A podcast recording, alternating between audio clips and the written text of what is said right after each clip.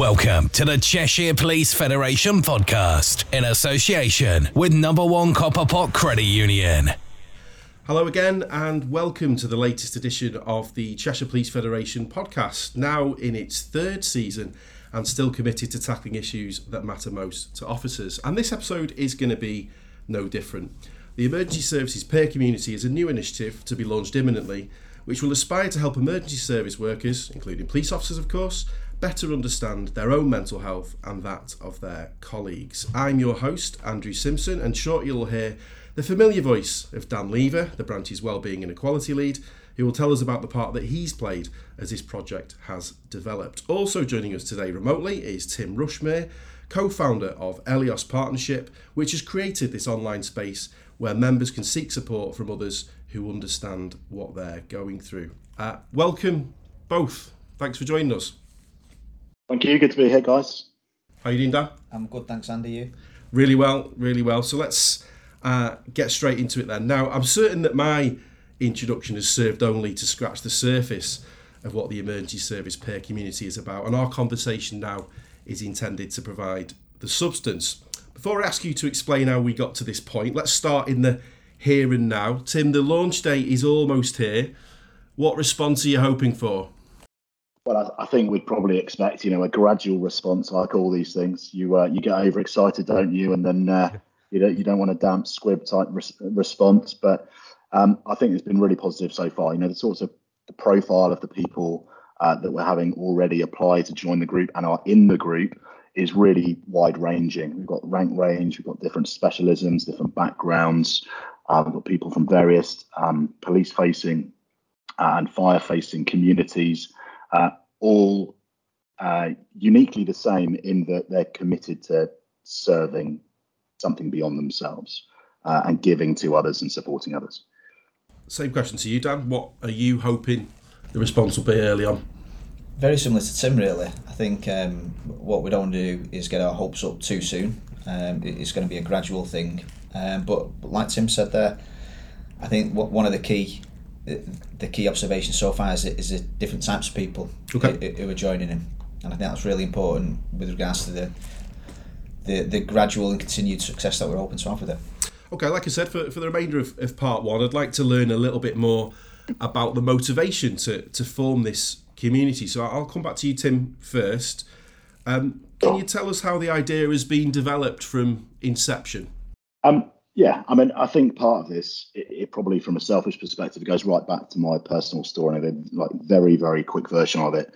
Um, I was uh, I was an army officer in the artillery um, in commando and, and, airborne artillery units, um, and I had some experiences that I, I, frankly didn't have the language uh, really to understand, and just ignored for ten years. Okay. Um, on reflection, I I really degraded over a ten year period and then fell over in a very big way and was diagnosed with sort of complex PTSD, chronic depression, alcohol disorder, and bipolar disorder six months later. And it really changed my life. And, and, and I just reflected back on that experience and can now objectively realize that it was all avoidable. If we had the language, the right people around us, the right education, um, you know, and we were connecting around this subject, um, I'm sure that there are many more people like me across the emergency services um, who had opportunities to be better supported and get ahead of this stuff rather than you know let it affect them and then owning it through life. Um, so in terms of the community, really it's the it's the coming together of you know those sorts of experiences and recognizing that you know a lot of us have relatable experiences, relatable stories. We have yeah. the capability to support each other. And um, having come from a military background and, and worked, you know, in support of fire um, and police you know personnel over the last couple of years, I realised that there are there are a lot of opportunities right. uh, for those organisations and the people in them to learn from each other and share best practice. So, the, so really, that's the genesis of, of the, um, the community. Are we aware of whether anything similar like this has been attempted previously? Well, I, will be honest. You know, our research into whether this sort of thing existed wasn't particularly deep. Okay. Um, but we haven't come across anything like this where people from across to start with police and fire and then ambulance and the military later on have got the opportunity to come together in in, in a sense you know we're inviting pioneers to come in and, and share you know their experiences what has worked what hasn't worked what could work You know, what are the evolving trends? You know, what from a bottom up perspective, yeah, uh, can people contribute to, and and you know, where does leadership play a part? So so all those things are factors, but we haven't seen anything like it, you know, uh, to date. That's that's that's my view. Okay, uh, so Dan, tell us kind of where you came in when you first became aware of of what Tim was working on. How do you come to be involved? Yeah, so uh, myself and Tim met each other um, last September, the Emergency Services Show. Uh, I had a real good yeah. chat about mental health in general, particularly the, the, the products that uh, Elios provide. And I, I think it was clear from, from that very first conversation, very first conversation that we had that we had a shared uh, understanding a shared passion for, for mental health uh, in, in general, uh, both from our own experiences and seeing others suffer as well. Um, so the relationship was kind of was kind of set up then. Um, okay. It was a little while later when Tim contacted me um, to discuss the idea of the of, of the peer community, and it was an absolute no brainer for me. Right. Um, I'd seen firsthand what uh, Tim uh, was trying to achieve uh, with regards to mental health, and this was a fantastic opportunity. Um, certainly across the emergency services to to put something like this in place. Now, obviously, you asked him there, it, it, what else is there out there that's like this? It's nothing like this. Right, yeah.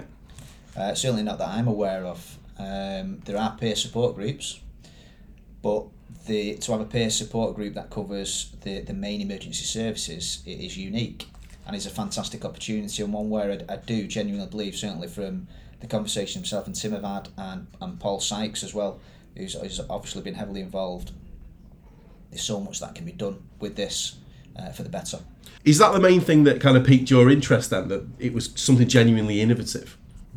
Yeah, definitely. That was a big part part of it. I mean, I'm, I'm a big supporter, and I always have been uh, of peer support, peer conversations, because particularly in emergency services and for us in policing, because I think a lot of doors that are opened up to for people to get support with regards to mental health come from sometimes an off the cuff conversation with someone who's been through a similar experience. Sure we, we've got so many clinical services that we can call call upon to provide support practically but peer support for me is not enough's done with it and this uh, like I've said a couple of times there presents an absolute huge opportunity to do some good I'm going to come come back on that but before I do obviously you've um, on several episodes of this podcast introduced and talked about different places that people can seek support. So my next question is kind of where does the Cheshire Police Federation hope that the peer community fits in with the other kind of preventative and reactive work that you do with with members? Where's it going to slot in? I think I think the way I see it is almost like almost like a glue between between what we've already got in place because I think like I just touched on there sometimes the conversation that you can have with people through peer support can open the doors to getting clinical support. And sometimes that's all it needs. People who've had clinical support may find great strength in coming back to a peer support group to talk to colleagues, like minded people with similar experiences, to continue on that on, on, with their own resilience build up, if you like, their, share their own experiences. And I think that that's another key aspect to this that this is about people sharing experiences, good and bad uh, from from different uh, public sectors in emergency services and learning from each other. Yeah. And this is the only way we can properly do that. Think there's nothing else that, that covers that that area, if you like, to share that knowledge amongst those types of people. So it covers everything that we're already trying to trying to embed in Cheshire uh, Federation with regards to well-being and more. Now, I'm interested to discuss a little bit further, kind of emergency services and mental health in general before in part two we talk about how the peer community is going to look and work in practice. Um, you kind of touched on this already, but I'll, I'll ask I'll ask the question, Tim. Um, do the different emergency services talk to each other enough on this subject? The answer might be they don't talk to each other at all. But uh, yeah, it's interesting because I, I mean I've spoken to both, you know, Dan and, and others in the police community and and you know uh, equivalent brothers and sisters in the fire community, um, and I see this in the military, and I know it's probably getting worse. For obvious reasons, people like to create offers and services around their sense of identity, which completely makes sense. So, i.e., Chelsea, uh, sorry, um, Cheshire Police Federation, um, 2-9 Commando Regiment. And so Okay. what you end up naturally, um, in response to that, that we can completely understand, is you end up with siloed efforts. Sure. Now, sometimes siloed effort to reinforce um, a sense of identity and connection is exactly what's needed. But what that tends to do is then um, pull the blinkers over people's eyes in whatever emergency service it is. And then, you know, collaboration between forces, between fire and rescue services, between battalions and regiments in the military, between NHS trusts, it doesn't it doesn't really seem to happen. And that's why I think, you know, this is really an opportunity um, to date that's not been taken. I don't know what you think about that, Dan, but I think identity's, you know, actually a barrier as much as we think it's a, you know, a benefit. Yeah, massively. And I think, like you say there, Tim, identity is huge. It is. But I've always been quite a big critic, particularly in policing, where us in policing think we can solve everything on our own, um, not just with, with well-being, not just with mental health, with everything. Um, and I, I'm guessing it's probably the same with, with many of the other services. Um, that, that that can't be the way forward, can it? it, it we we need to learn from from other people who who've got good ideas, no matter what industry they're in. To be fair, but particularly amongst emergency services, and, and again, th- this presents just a massive opportunity to make those links better, to improve those links, to improve the relations between us, fire, ambulance, eventually, uh, whoever else may come on board at some point and share those ideas, and that can never be a bad thing. No, and Uh, while no two jobs are the same, and I, and I don't want people kind of screaming as listening to this that you know a firefighter can't possibly know what it's like to be a police officer or, or, or a paramedic. That isn't what we're saying. Um, but the but the next question, kind of, you know, what do you think some of the common challenges are? Because there will be some crossover when it comes to mental health. Tim, do you want to kick off on that? Yeah, absolutely. I mean, I, I touched on one of them already, and we we know, you know, Dan and I have talked about this as in a, in a general sense that if if people lack the reference points, the language, the common language, you know, any element of framework around, you know, an understanding of mental health and well-being, then that doesn't get you off to the best start. Because if we're going to be really brutally honest, we're existing in a place of ignorance at that stage. Um, and of course, you know, the, people's typical reaction to even hearing the term mental health is assuming it's negative. People close down, they assume it's complex, they, they steer away from it. They think they're going to get themselves and potentially others in, in deeper trouble. But you know, what changed everything for me was was effectively reaching a couple of key insights and to and to generate those key insights at a personal level, you have to have an open mind. Um, so, you know, we always say that if someone personally needs support and help, you shouldn't do stuff to them. You shouldn't give them solutions. You want to generate options. You know, only that person who wants a greater sense of control um, and capacity uh, is the one who can ultimately select which option is best for them. So it's really just an extension of what happens at the personal level. You know, at the organisational level, we need to just continue to recognise objectively that um, you know whether we are a singular organisation or part of a bigger organisation, um, having an open mind and being prepared to learn from others is quite the opposite of you know getting proud uh, about one's own efforts and and you know naturally then judging what's happening you know the other side of the fence. So um, yeah, you, you get the idea. That's what we're trying to achieve. Yeah, definitely. And and, and just to move over back to you, Dan, it's not necessarily about lifting something that's that's worked within uh, the firefighting community and kind of applying that in the policing community. That seems quite crude, but you might be able to take elements of it and adapt it to something that can help a, a police officer. Yeah, absolutely. I mean, let's start off by saying mental mental health doesn't discriminate. It Sure, affects yeah, everyone. yeah, it it doesn't matter what job you Yeah, it do. doesn't check that. Um, it, it affects everyone, no matter who you are, and it, it's it's an important as we as certainly at this period in time, it's a major major um, issue uh, amongst everyone. It, it will never be about taking a whole product our whole solution from somewhere else and put it in place. It's got to be right Okay. for a for the individual, but also for the organisation as well. And we, we can't lose sight of that. It just occurred to me that actually, you know, here you're doing a podcast, you're doing it to get um, build awareness, you know, get buy-in, get more people join the conversation, hear, you know, hear new ideas, open their minds.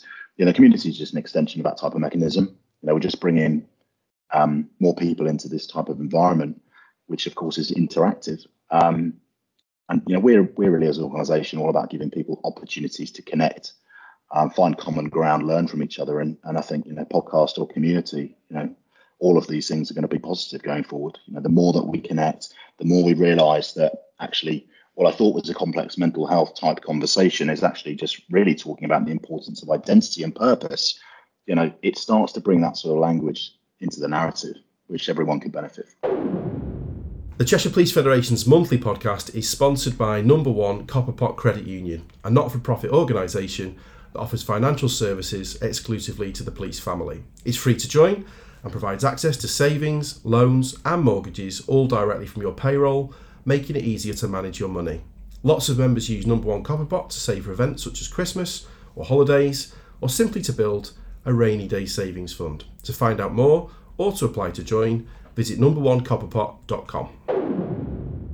The second part of today's edition will be dedicated to how the emergency services peer community will function, and I'll ask Tim and Dan to talk about some of the things that are lined up in the coming weeks. But before I do, I'd like to conclude our discussion about the theory behind this initiative by uh, by asking the following, and we've Tim's cued this up in part one really, but how important then is empathy in this situation? People who yes might have exactly the same job as you, but they'll be in similar circumstances to you. How important is that? Yeah, I mean, I think from my perspective, you know, empathy is probably the basis of of everything here. It's it's potentially part of the reason why people would join the community. Um, it is you know a value and a quality in itself that we would probably expect to see in the people that that apply to join the community. Um, and, and that suggests to me that it doesn't guarantee it, but that someone's going to come in with an open mind.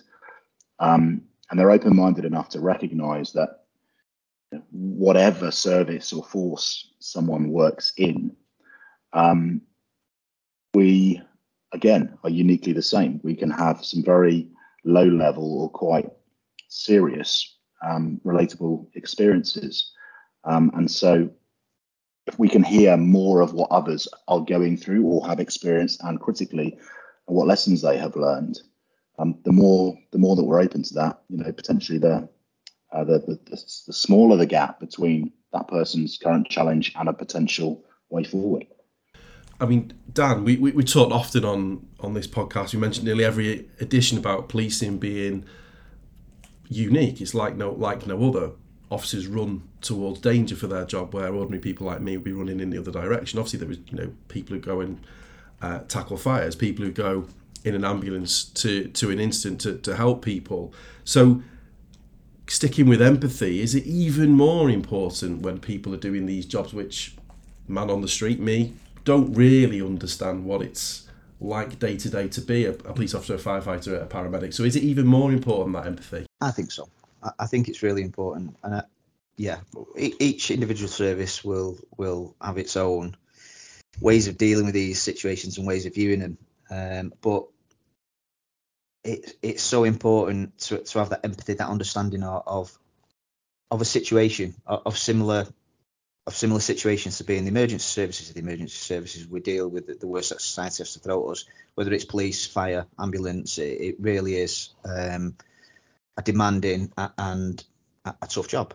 Um, we can all sit there all day and argue about who deals with more danger and more trauma, but the simple fact yeah. of the matter is trauma affects everyone in those services, and we know it does.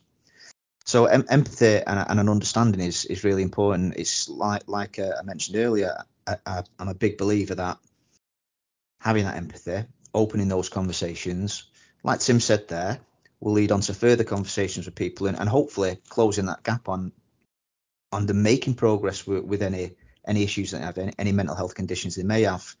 And it it's it's got to be seen as that stepping stone forward. Okay. Yeah. Did you want to come back in there? I was just going to come back quickly. A couple yeah. of thoughts just sprang to mind. So, um, just reminds me of a, a, study that was done by King's College London, uh, in largely in the veteran community, but something that was relevant to um, to that community in terms of sort of assumption and behaviour that is to serving personnel in emergency services is this idea of help seeking behaviour as it's described. And so, you know, we look at barriers to help seeking behaviour as, as things that need attention. Um, but people having a sense of permission is a key enabling factor to initiate help seeking behavior, if that makes yeah, sense.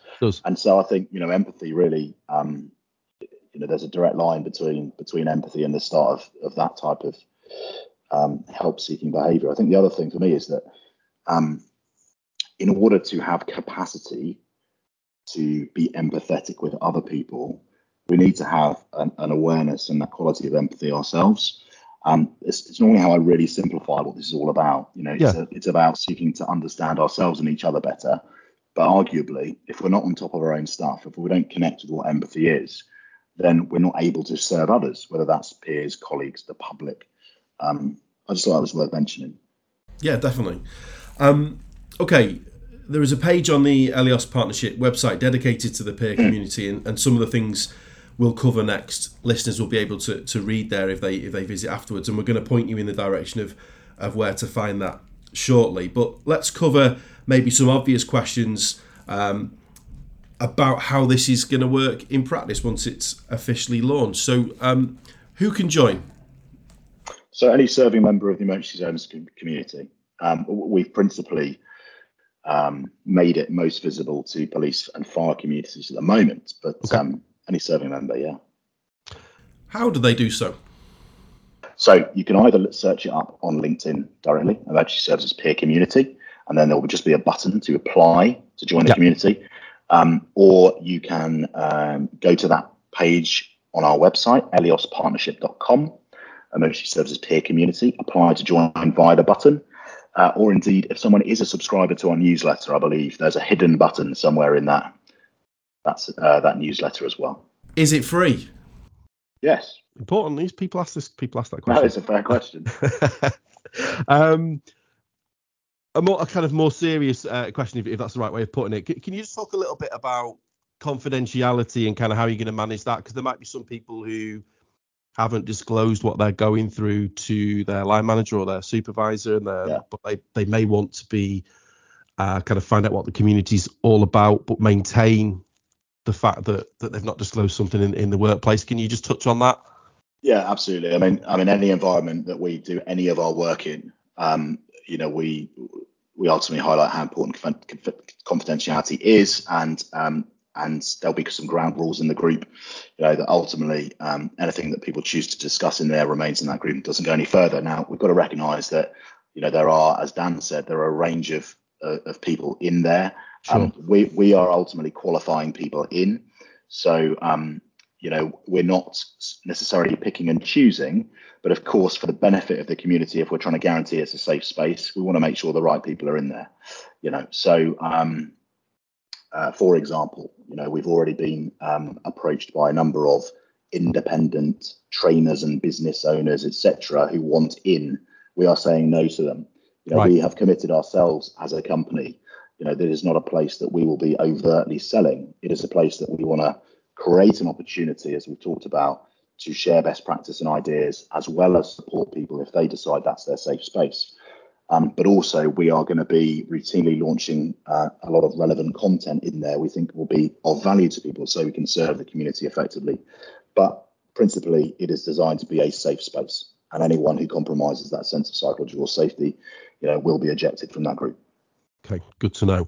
Um, you mentioned there about about forthcoming content. Uh, question to, yeah. to both of you. Do you want to pick uh, a highlight or two that you know is is coming up within the first couple of months of, of the of the community? Give us a, a preview. Yeah. yeah, absolutely. And and you know, in our in our early work, I mean, it's been, been put together quite quickly. This, but right, you know, there was um, some some user research um, that that was done. Uh, people said that the subject of sleep um, and the impact of it upon performance was important. Um, so we have a um, a professor who specialises in this subject who has done a lot of work on sleep uh, performance and hygiene within okay. people in the military is is coming in not only to do a session that we're creating um, we're creating a set of content uh, to go with that that we'll make available and then um, also we know the subject of moral injury is starting to be discussed and uh, you know I realized in my own experience that actually part of what really hurt was this sense of moral injury now it's a massive spectrum so we've got to be careful you know which area we tend we want to dig into but whether it's a values breach, um, people being asked to make decisions they're not comfortable with or weren't trained for, or you know, far end of the scale, sort of institutional betrayal. It's a really fascinating subject that I know sure. is going to generate some good discussion in how people relate to it. Dan, what about you? Anything you'd want to uh, highlight that you're looking forward to, or I was going to touch on what Tim's just said about the moral injury. Yeah, go for it. But, mm. to be fair, when, when Paul first mentioned it to me, I, I was a little bit like, "What's moral injury?" Yeah, yeah, um, yeah. It's a, it's a relatively new uh, phrase, if you like, uh, certainly for me. Um, but like Tim just mentioned there very briefly, it's something that affects everyone, and it's something that some uh, quite often, really, because we we've never heard of it, uh, uh, is dismissed. Um, so I'm really looking forward to that because I think it could really resonate with quite a few people uh, who take part in in that particular session with regards to what may be affecting them. Uh, I mean, obviously, like Tim mentioned there, the the sleep side of things, fatigue, huge area of interest in policing at the minute, uh, particularly in Cheshire with with new um, a new response shift pattern being set up. Um, we, we're slowly seeing the the effects of that, both good and bad.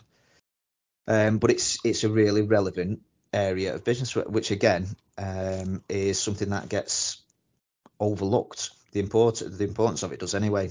Um, and I know again from speaking to to, to Paul, um, it's not just going to be about um, what people would specifically consider to be mental health subjects. Okay. Financial well-being is going to be another one, um, which we've spoke about often. Yeah. And is a huge, um, a huge area of concern for us, but but does have a, have a knock-on with regards to mental health. So it's going to be wide-ranging. It's going to it's going to look at a number of different areas, and I think that's really really important um, not to put all our eggs in one basket, okay. but to cover a range of, of, of, subjects that could affect a number of different people, which ultimately will draw more people in, hopefully, to the group yeah. and, and generate more conversation. Now, obviously, from the reading of the literature that you've done so far and, and, and looking at the website, but also listening to what you guys have said today, Uh, it's fair to assume you you don't just want members to be passive here. You know, and you're not just getting guest speakers to, to talk to them and you're not talking at them. You want this to be an very much an active community yeah. and people to bring the whole point of, of peer support. You've cued this up. Bring their own experience and share that within this safe space that, that you've created. So the, the next question is, can you you want that active engagement? You're setting up these things, these workshops, these topics of conversation, but then you want people to run with it as, as members of the community. Is that fair to say? Yeah, yeah, absolutely. You know, we, simply put, we're facilitators here. You know, we know there's a need. We're in a position where we can we can create the opportunity, and uh, you know, we can we can host it, and we can facilitate you know discussion and conversation. We can put value in there and things that we know people need. But but we we're going to be let's be honest, Dan, totally reliant on people bringing good energy. Yeah. Like it, there's going to be an individual discipline here around. I'm here not just to receive. I'm here to give and contribute. Um, you know, in a really respective, uh, respectful way. Um, people conscious of their energy. Um, we're here to support people. You know, of course, there will be times um, where people will will drop something in there, and and, and that will become the focus, supporting an individual. I, I, it's it's absolutely got to serve that purpose. I'm not sure how regularly that will happen because, of yeah. course, the other the other side of this is we're inviting people to come in and give their view on the future, how we contribute from the bottom up, how we can evolve, you know, the narrative um, and, and come in with some sort of pioneering energy and ideation as well as you know the ability to provide support for each other. So energy is really important. Hundred percent. That was going to be my next question. Actually, can can people suggest things for you to, to cover in in future sessions? Are you yeah, welcome? Yeah. I'm sure. Of course. I think I think Paul's intention is to is to build in some sort of another clever buttonology thing where people can can submit a specific question anon- okay. anonymously if they want to get an answer. Um, we could probably take that offline as well if we can't answer things in the session. But also, we're we're you know forever open to taking suggestions of what do people want to hear, what do they want to learn about, what content do they need, um, you know, to push off.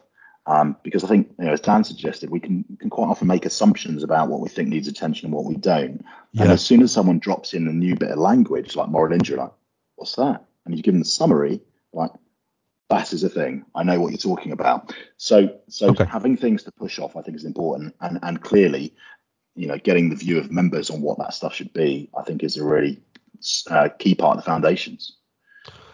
Brilliant. I mean, I hope we've given listeners a, a, clear idea of now what the peer community is, what its objectives are, and what you can expect if you decide to join after listening to this podcast or after visiting the website. Um, just to conclude this discussion, and, and I'm going to put this question to to both guests to give them their their kind of final say. What would your message be today, or your takeaway today to those who are curious now that they've listened for the past 20, 25 minutes or so? Why should they join? And Dan, you kick off.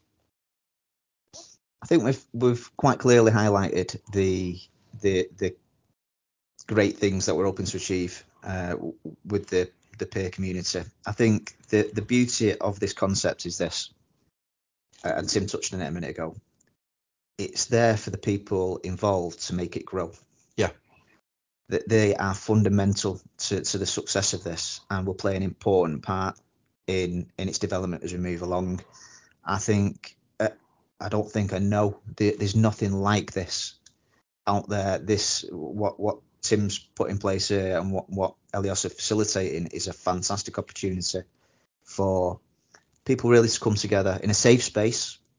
We see it on Twitter. People talk about this on Twitter and LinkedIn in the open, uh, and it, it, it's not sanitized. It yeah. can be quite dangerous yeah. for people. Um, this provides a real safe opportunity, as safe as it can be. Um, I'd really encourage people to become involved in it even if they don't want to be completely involved from the beginning, but to see what it's all about sure. and see what they can take from what they can learn, and perhaps as we move along, what they can add to the discussion or, or what support they can gain or give. And, and I think really for me, that's what it's all about, and why people really should be looking at it, thinking, you know what, this is an opportunity that I don't really want to miss. Tim, do you want to add a concluding thought? Yeah, thank you. I don't want to come across too poignant here, but I picked up this recently and I think it's relevant. Um, and it was the realization that we're actually only capable of understanding our thinking of today and not our thinking of tomorrow. And I think it's it's really important that we we appreciate that you know, the thinking, the action taken, the opportunities that arise, they'll continue to evolve. And we can't at this stage necessarily predict, you know, what the peer community is going to evolve into and, and what good um, it can do going forward. So, you know, we'll get it off the ground, we'll get across the start line, as Dan said, you know, let members, you know, contribute and energize it and, and, and steer it to a certain extent and direction it needs to go. But yeah, I'm very, I'd like Dan, I'm very excited about seeing how, how it plays out. That feels like an appropriate place to finish this episode. I'd like to thank our guests, Dan Lever, Cheshire Police Federation's full time Wellbeing and Equality Lead, and Elios Partnership co founder Tim Rushmore for their insight. And of course, we wish them well with the launch of the Emergency Services Peer Community. I should also share my appreciation to Jamie Thompson, your branch chairman, for producing this episode, and also to Paul Sykes, Partnerships Director at Elios, for his assistance in planning this edition. That just leaves me to close with a reminder that you can contact the Cheshire Police Federation through its website, which you'll find at cheshirepolfed.org.uk. That's cheshirepolfed, or one word, .org.uk. There you'll find news about its latest work, details of member services, and information about the group insurance policy. Should you want to, you can also listen to previous episodes of this podcast there too. Until next time, it's goodbye from me.